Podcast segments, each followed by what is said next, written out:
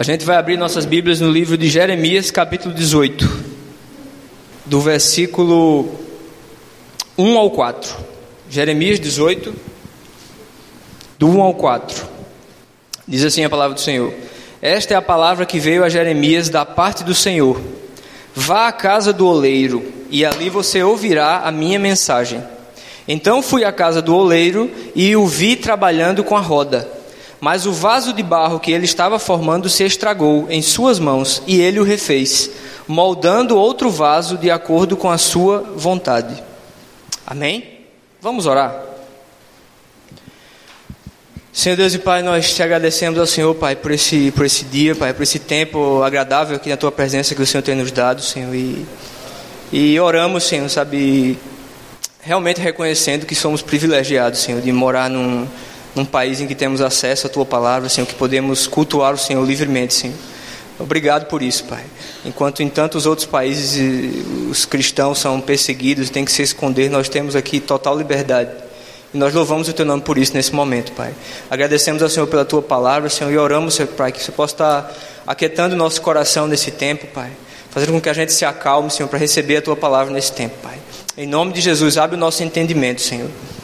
Amém. Amém. Pode sentar, irmão. Irmãos, esse, esse texto é, é bastante legal, que ele é uma ilustração muito simples, né? E a gente, quando lê esse texto, a gente de cara já se, identifica com ele de alguma forma, né? Ou a gente se identifica direto com o barro, né? Dali da história, que tem toda aquela situação ali do barro para ser feito o vaso. A Bíblia diz lá em Gênesis, Gênesis 2, que nós que Deus nos formou a partir do pó da terra.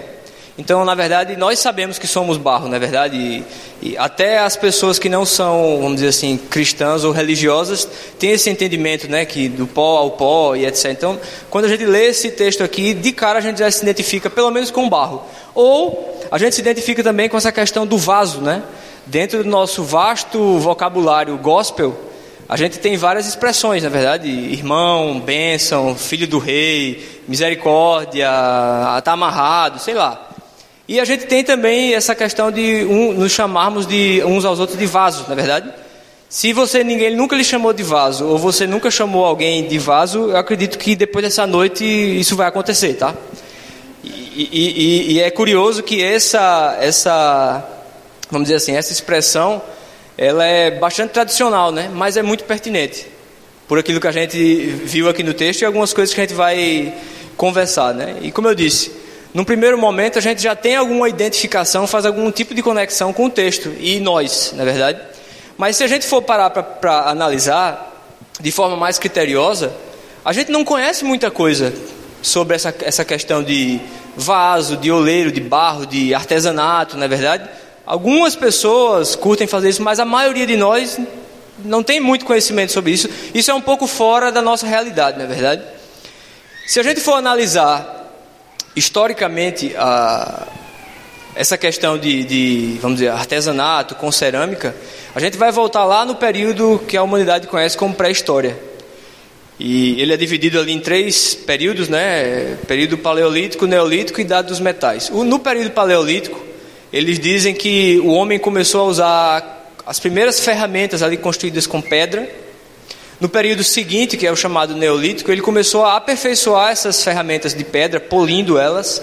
Começaram também ali os primeiros é, contatos do homem com a agricultura e com a arte de cerâmica, da cerâmica, ou seja, essa, a confecção de vasos e utensílios dessa natureza. Por que, é que isso é relevante na história?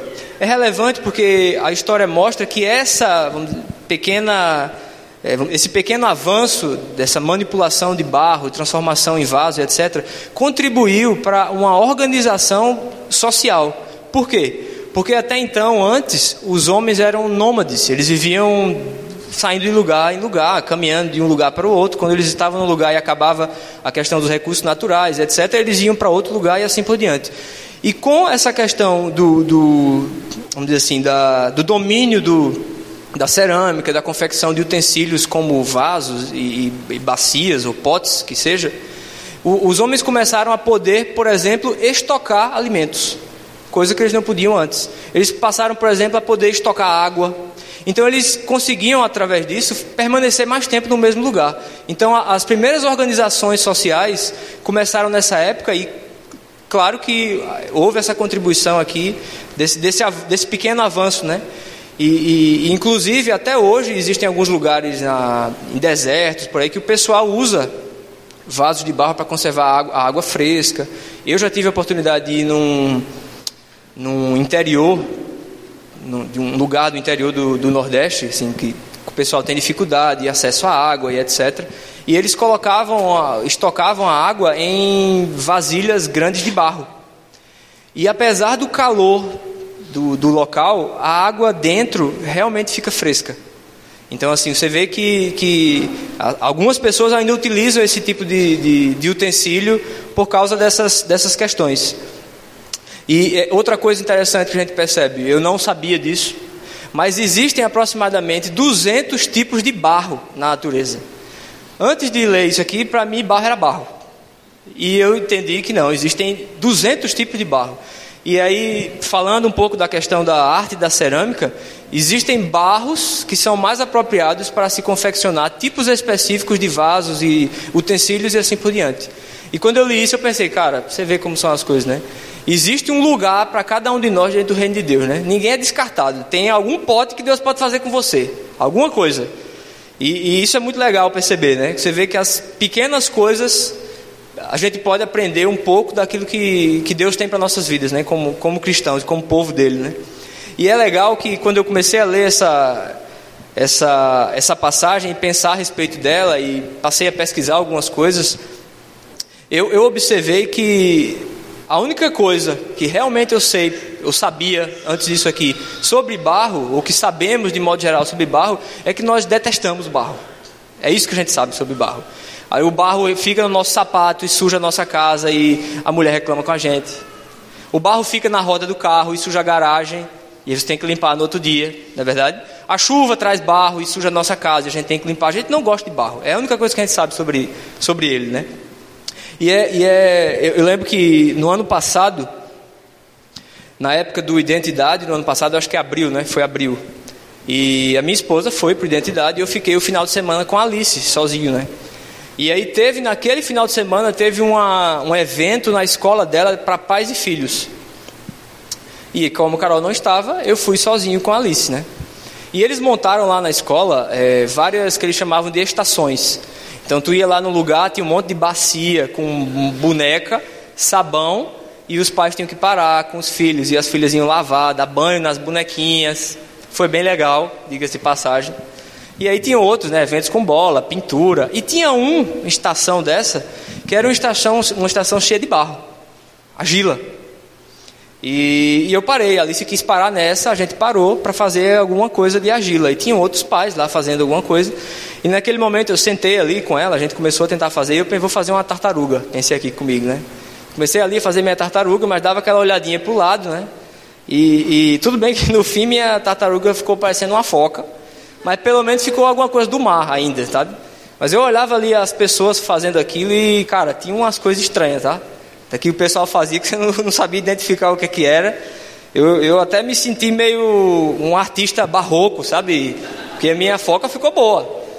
Mas enfim, naquele momento, eu lembrei disso quando estava lendo essa palavra, eu percebi que, cara, a gente não tem, de modo geral, contato nenhum com esse tipo de coisa. Não é verdade? Com barro, com oleiro, como fazer um vaso, a gente não sabe, isso não faz parte da nossa realidade hoje.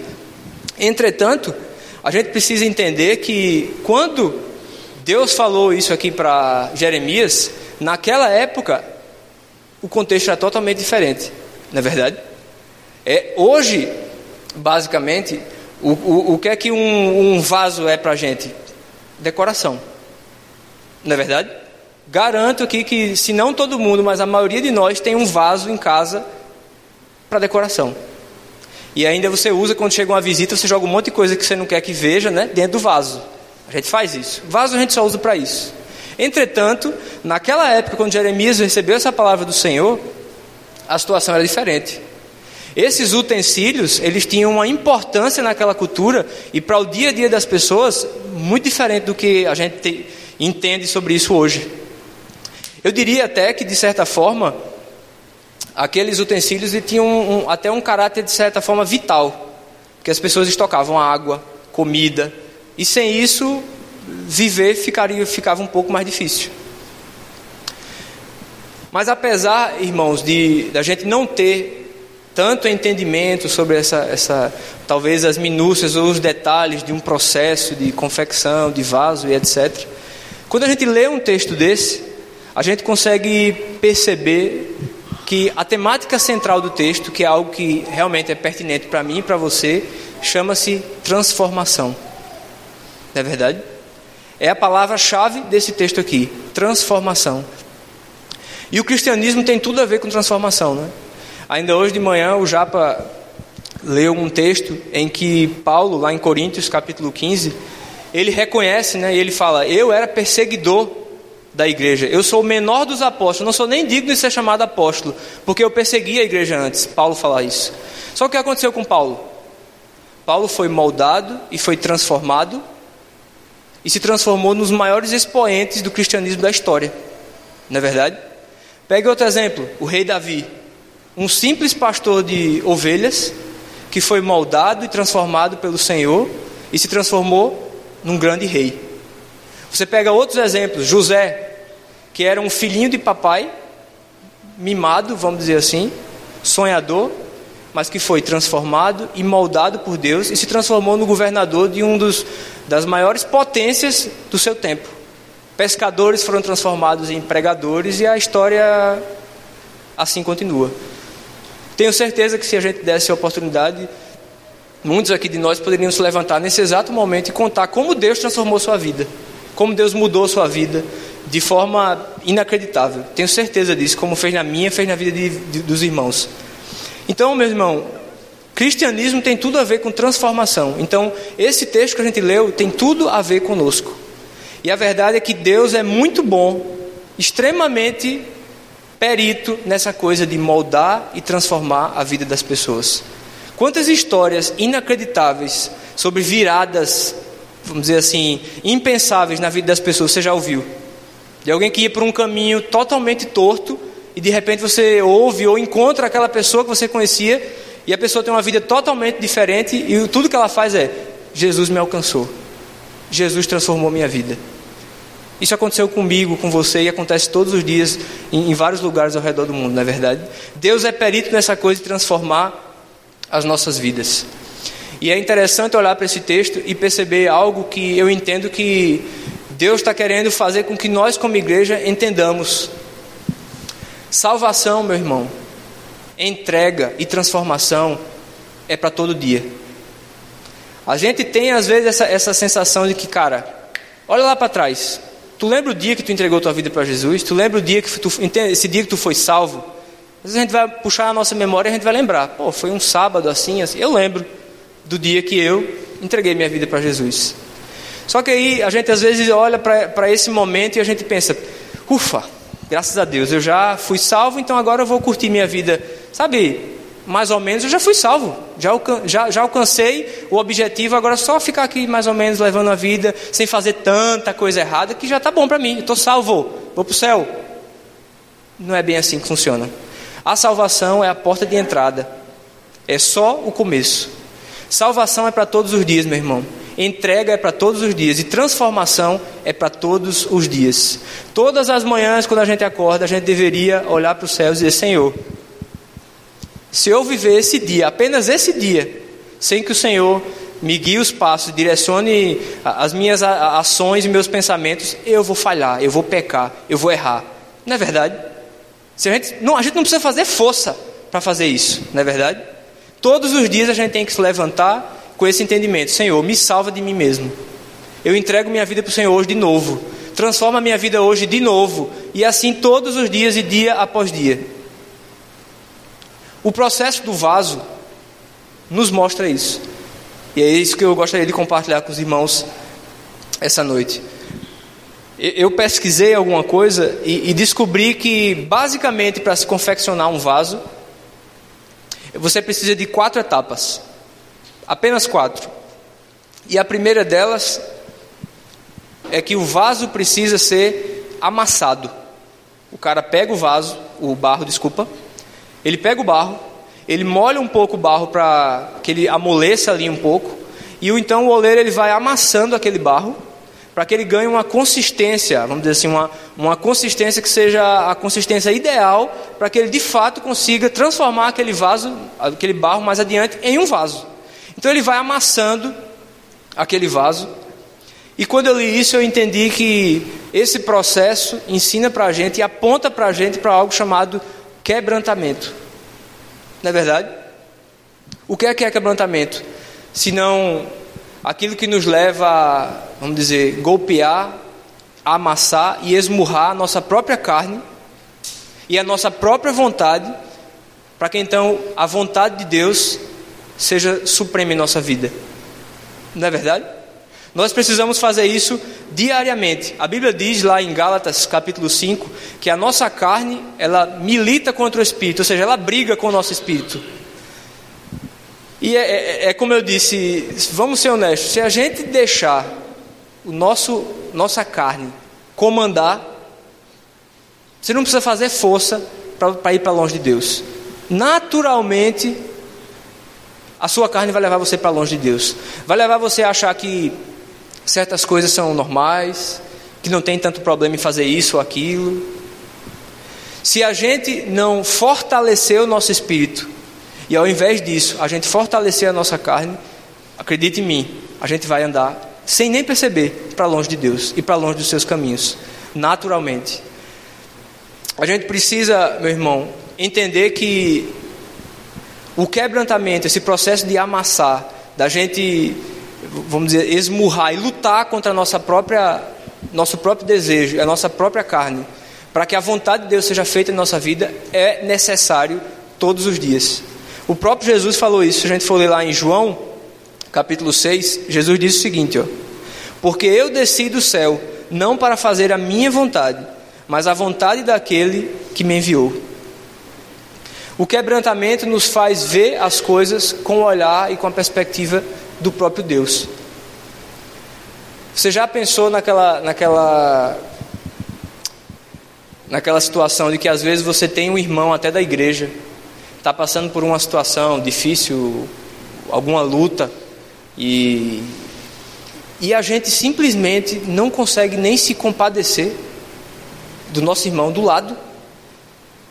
Já, você já, já teve, não precisa dizer, claro, mas você já percebeu que às vezes a gente passa por situações assim e depois a gente pensa, cara, como eu. Que coisa estranha, né? Como pode um cara, um irmão meu, me contar uma coisa daquela, está passando por uma luta e eu simplesmente fingir que não é comigo? Você consegue perceber como a gente precisa ser quebrantado? Para que essas coisas comecem a fazer eco dentro de nós e a gente, não, peraí, não é possível. O mundo está do jeito que está, a gente não está nem aí. Enquanto ninguém mexer comigo, ótimo, vou levando minha vida. A gente não sente a dor do outro, a gente não chora com quem chora, porque temos nos tornado um povo que não é que foge do quebrantamento, não é verdade? A gente vive cada um a nossa própria vida e a gente não quer que Deus toque na gente nesse sentido, para a dor. A dor, meu irmão e minha irmã, muitas vezes é o único caminho para a cura. Eu me lembro que ah, ao, no ano passado ali eu, eu, sofri um pequeno acidente, os irmãos vão lembrar, acho que até já comentei sobre isso. Eu tive uma luxação de ombro que foi relativamente grave e, enfim, eu tive que fazer fisioterapia. Eu lembro que eu fui fazer fisioterapia e o cara fazia, enfim, fisioterapia daquelas de 10 reais, que o, o plano de saúde cobre. Chegava lá, o cara ah, faz duas vezes assim, assado. Eu fazia e achava que, opa, o negócio está aqui ficando legal, vamos seguir o fluxo. Até que alguém falou assim: olha, vai no especialista, tá? Vai no especialista de ombro, porque esse tipo de lesão é muito séria. Pensei, tá bom. Fui, marquei um especialista de ombro. Até foi meu pai que, de certa forma, buzinou um pouco no meu ouvido a respeito disso. Eu fui. E eu fui, meu irmão. Eu vou ser sincero em dizer. Eu fui achando que eu ia fazer uma sessão de fisioterapia com aquela especialista e ela ia dizer: caramba, quem foi o teu fisioterapeuta? Porque tu, tu, tá, tu evoluiu muito rápido, está muito bem. Porque eu já fazia alguns movimentos e eu achava, cara, tô bom. Fiz em casa, olhava vídeo no YouTube, como é que fazia e fazia em casa. E eu fui naquela especialista naquele primeiro dia, e eu vou dizer a você, sorte a minha que eu fui no banheiro antes de entrar na, na sala daquela moça.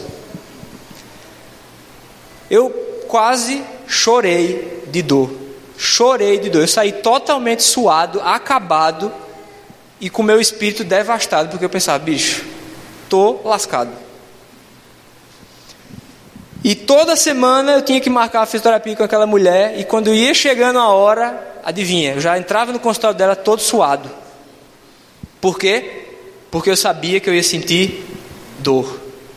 Mas a dor, e aquela dor constante toda semana, e às vezes duas vezes por semana, e durante uma hora ininterrupta, me ajudou a, curar o meu ombro. O que eu quero dizer, meu irmão, é que muitas vezes esse processo de quebrantamento ele é difícil, não é fácil, é doloroso, mas é necessário. Nosso coração anda muito duro, não é verdade? E às vezes a única forma de Deus amolecer é dando uma amassadinha. Então, precisamos ficar atentos a isso e entender que precisamos passar por isso, por esse processo. E aí acontece uma coisa interessante. Quando o oleiro ele está nesse processo de amassar o barro, esse processo de, ama, de amasso, de, de amassar o barro, ele começa a, a fazer com que impurezas daquele barro comecem a surgir. E aí o oleiro vai catando uma pedrinha aqui, um pedaço de palha dali, uma sujeira daqui, outra pedrinha dali, e ele vai limpando o barro. E aí é onde dá sequência ao nosso segundo processo, que é o processo de limpeza daquele barro. E é, é, é interessante porque a gente pensar que é muito mais fácil para a gente ficar sujo ou se sujar do que se limpar, não é verdade? Pense bem, você passa um sábado inteiro limpando a sua casa. Aí você começa 8 horas da manhã e você limpa lá embaixo, você varre, você passa pano, você tira pó, você afasta as coisas do lugar, você, sei lá, limpa em cima do móvel, você limpa em lugares que ninguém nunca nem vai, nem você, mas você limpa. E aí a sua casa fica um brinco. E aí o que acontece? No outro dia você acorda e e, e, e, é legal que quando você faz esse tipo de limpeza, você às vezes quer usar o, o banheiro e a sua mulher não deixa, né? Porque a casa está muito limpa, então, enfim. E aí você acorda no outro dia com a sua casa um brinco, brilhando. Aí você olha no chão, você vê num cantinho ali uma sujeira. Aí você vai na cozinha, você vê outra sujeirinha no chão. E você pensa, como é possível, como é possível que eu tenha limpado a minha casa ontem o dia inteiro e hoje já tem alguma sujeira aqui. E aí você vai pegar a vassoura para limpar só aquelas duas sujeiras que você viu, e quando você vê que você passa uma vassoura na sala, o que acontece? Você encontra muito mais coisa. Véio.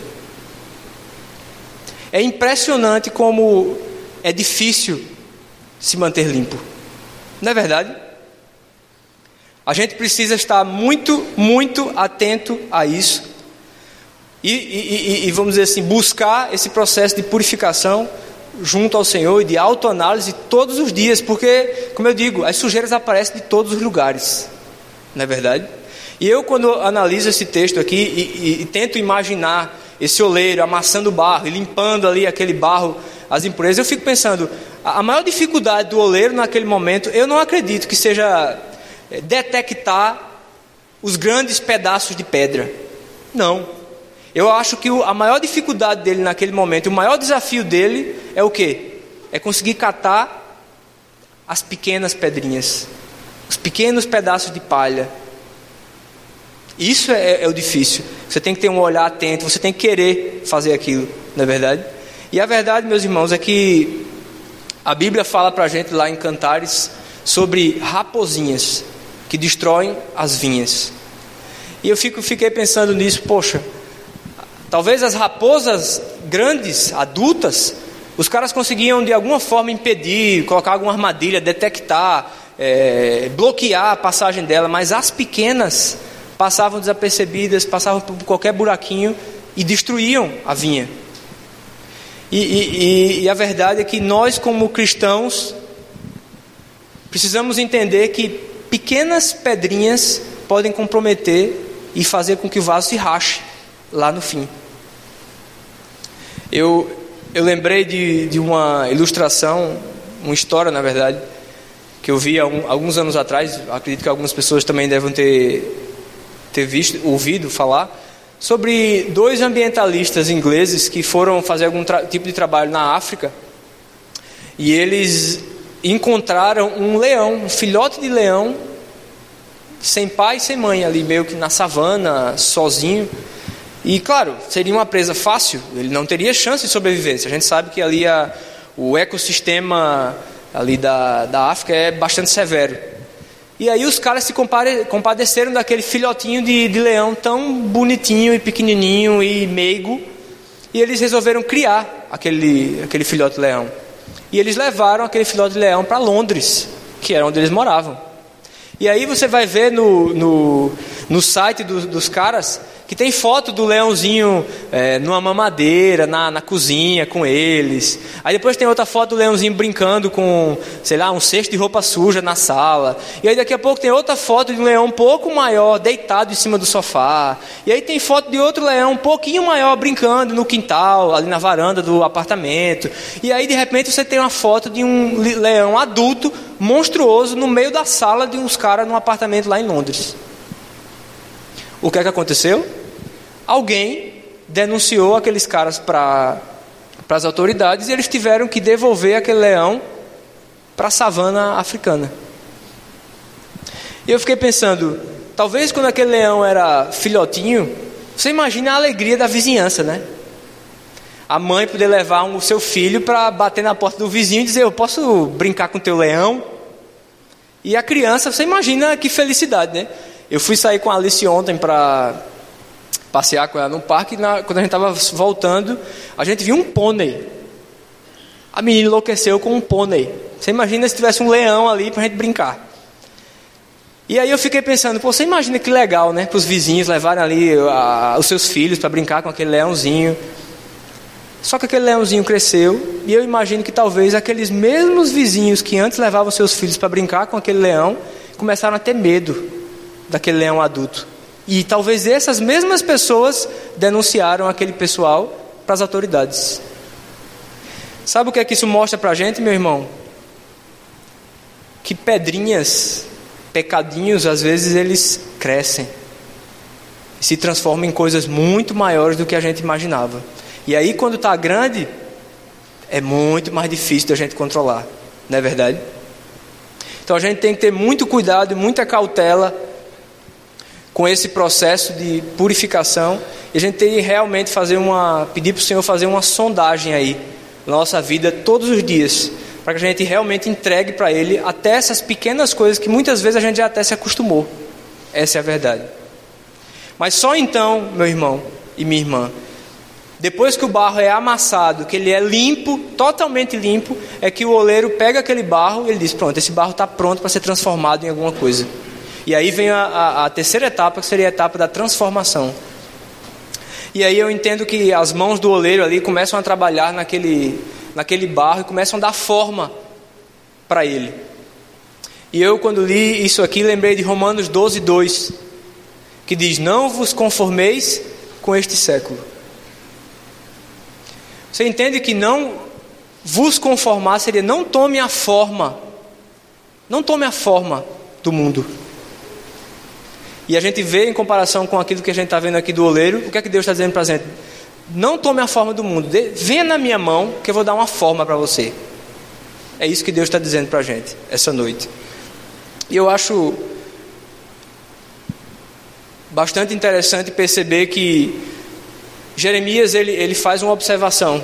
Quando ele está ali na casa do oleiro observando o trabalho dele, ele diz, no versículo 4 ele fala: quando o oleiro, enquanto o oleiro fazia ali o, o vaso, e ele se, algumas versões dizem, e ele se, se partia, ou ele não ficava do jeito que o, que o oleiro queria, o que é que ele fazia? Ele refazia. Eu achei interessante perceber que ele não descartava, olha só, ele não descartava o vaso, ele refazia. Você consegue perceber que é exatamente isso que Deus está dizendo para a gente hoje? Deus quer transformar a nossa vida. Muitas vezes, meu irmão, a gente está numa situação em que a gente olha para a gente mesmo, nesse exato momento, enquanto eu falo, e talvez o Espírito Santo esteja trabalhando na sua vida e você esteja pensando: mas eu estou todo rachado, eu estou quebrado. Deus não quer nada comigo. E a palavra de Deus está dizendo para você aqui: Deus não está descartando você. Deus quer refazer você. Deus quer pegar você e reconstruir, se for o caso, consertar, refazer, te dar um novo direcionamento, uma nova vida. É isso que Deus quer fazer conosco, meu irmão e minha irmã. Queremos dizer a Deus muitas vezes o que é que Ele tem que fazer, não é verdade? Nós, como barro que somos, ainda queremos dizer a Deus, nesse processo de transformação, o que é que Deus tem que fazer na nossa vida. Eu lembrei que uma última vez que eu fui cortar cabelo com o dado, eu comentei isso com ele. Que deve ser chato, né? O cara que vai cortar cabelo, né? Que sabe cortar cabelo, que é profissional, começa a cortar o cabelo, o cara, ô, oh, mas tu vai usar quatro? Ô, oh, mas essa tesoura, ô, oh, tô indo, sabe? Querendo ensinar pro cara como é que deve fazer a coisa, não é verdade? É isso que muitas vezes a gente faz com Deus. Deus vai, tá bom, Deus, você quer me amassar? Eu deixo. Você quer me purificar? Ok.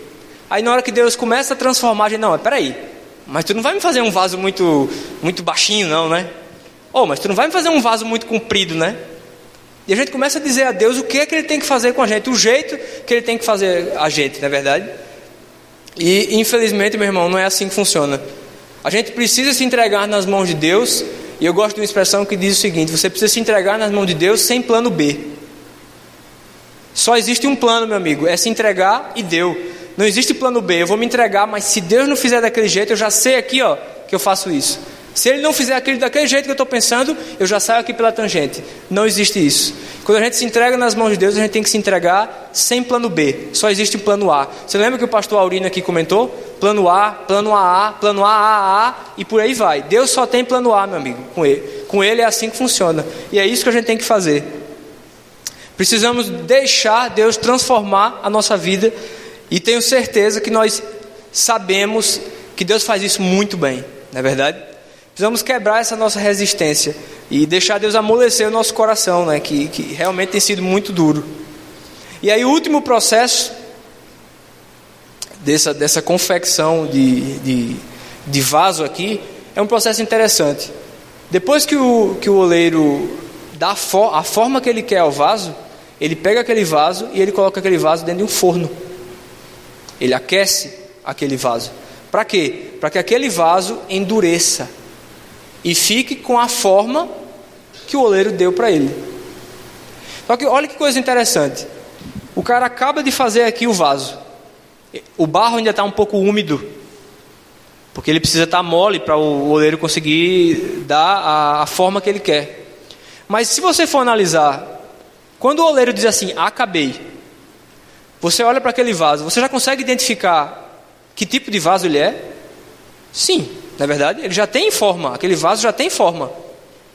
Só que acontece, meu irmão, que se você não levar aquele vaso para o forno, lembra que o barro está mole e com certeza o, aquela forma não vai se sustentar.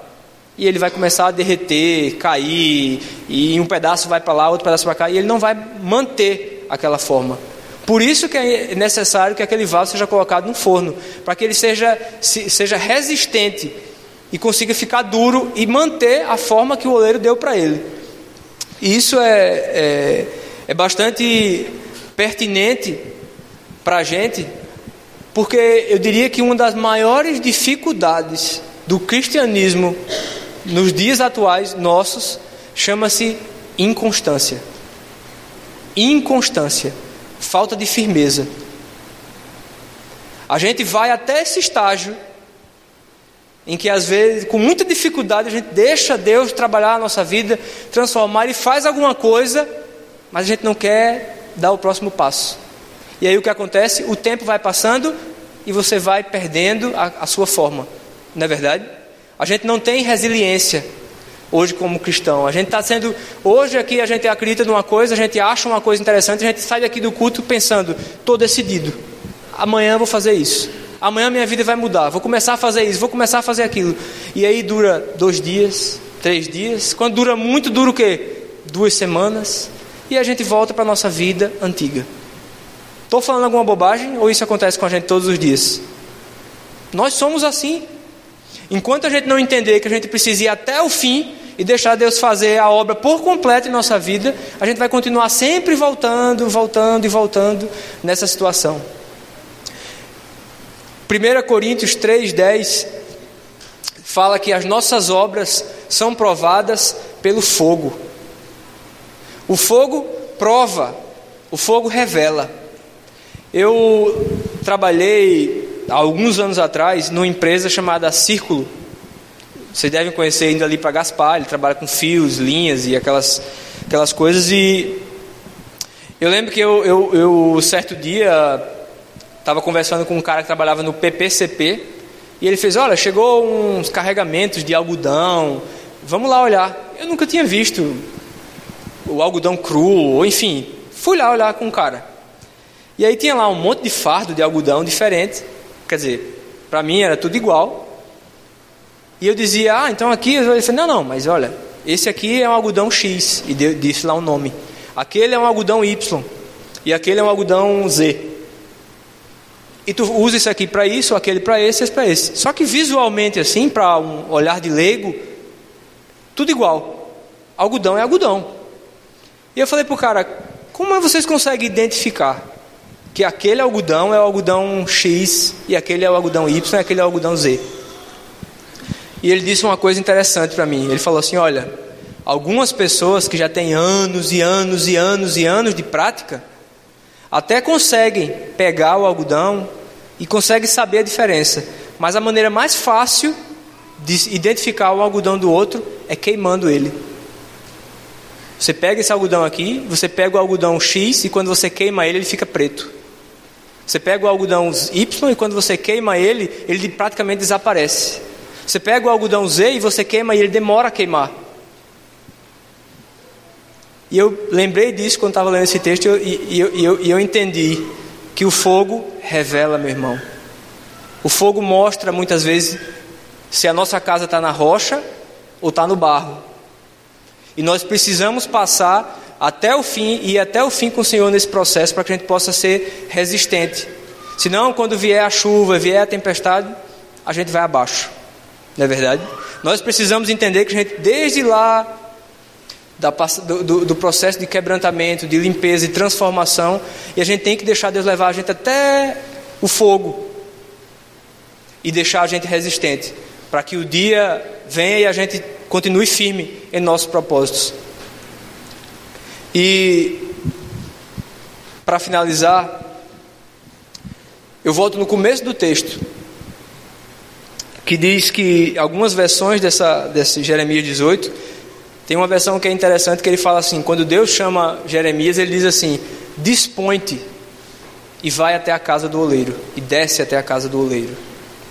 E essa palavra me chamou a atenção, porque muitas vezes a gente ouve, é, vamos dizer assim, coisas que a gente sabe que a gente tem que fazer, as pessoas às vezes nos ajudam exortando ou indicando, mas no fundo, no fundo, a, a grande questão é: será que estamos dispostos a realmente olhar isso aqui e dizer: Eu quero.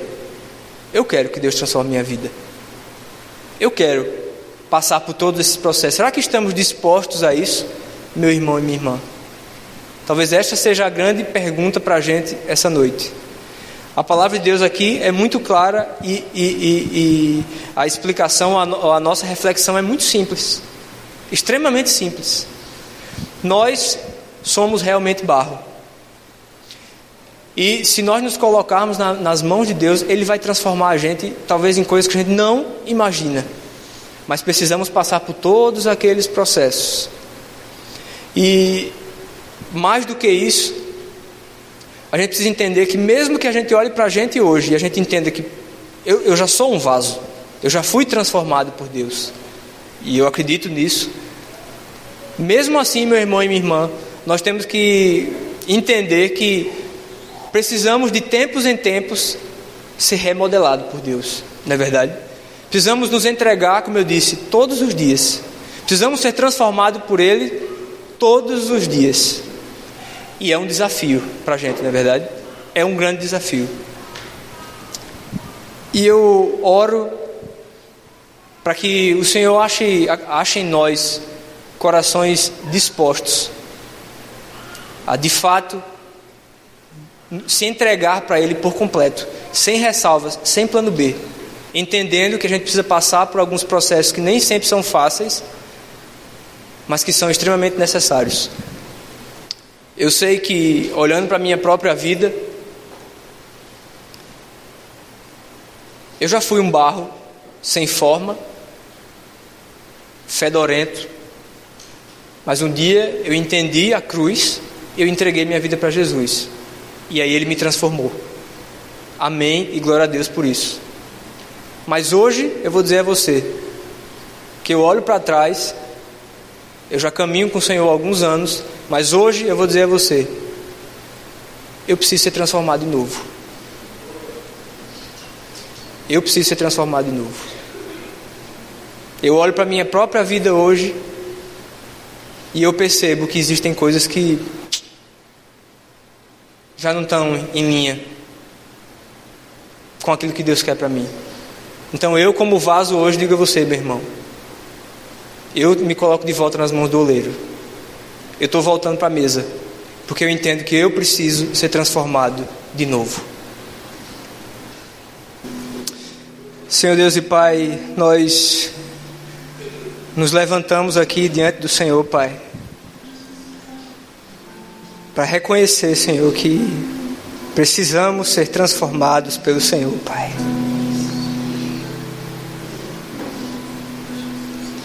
Precisamos, Senhor, sabe, das tuas mãos sobre as nossas vidas, Pai. Nos moldando, Senhor. Nos limpando, Senhor. Nos transformando, Senhor. Naquilo que o Senhor tem programado para a gente, Senhor.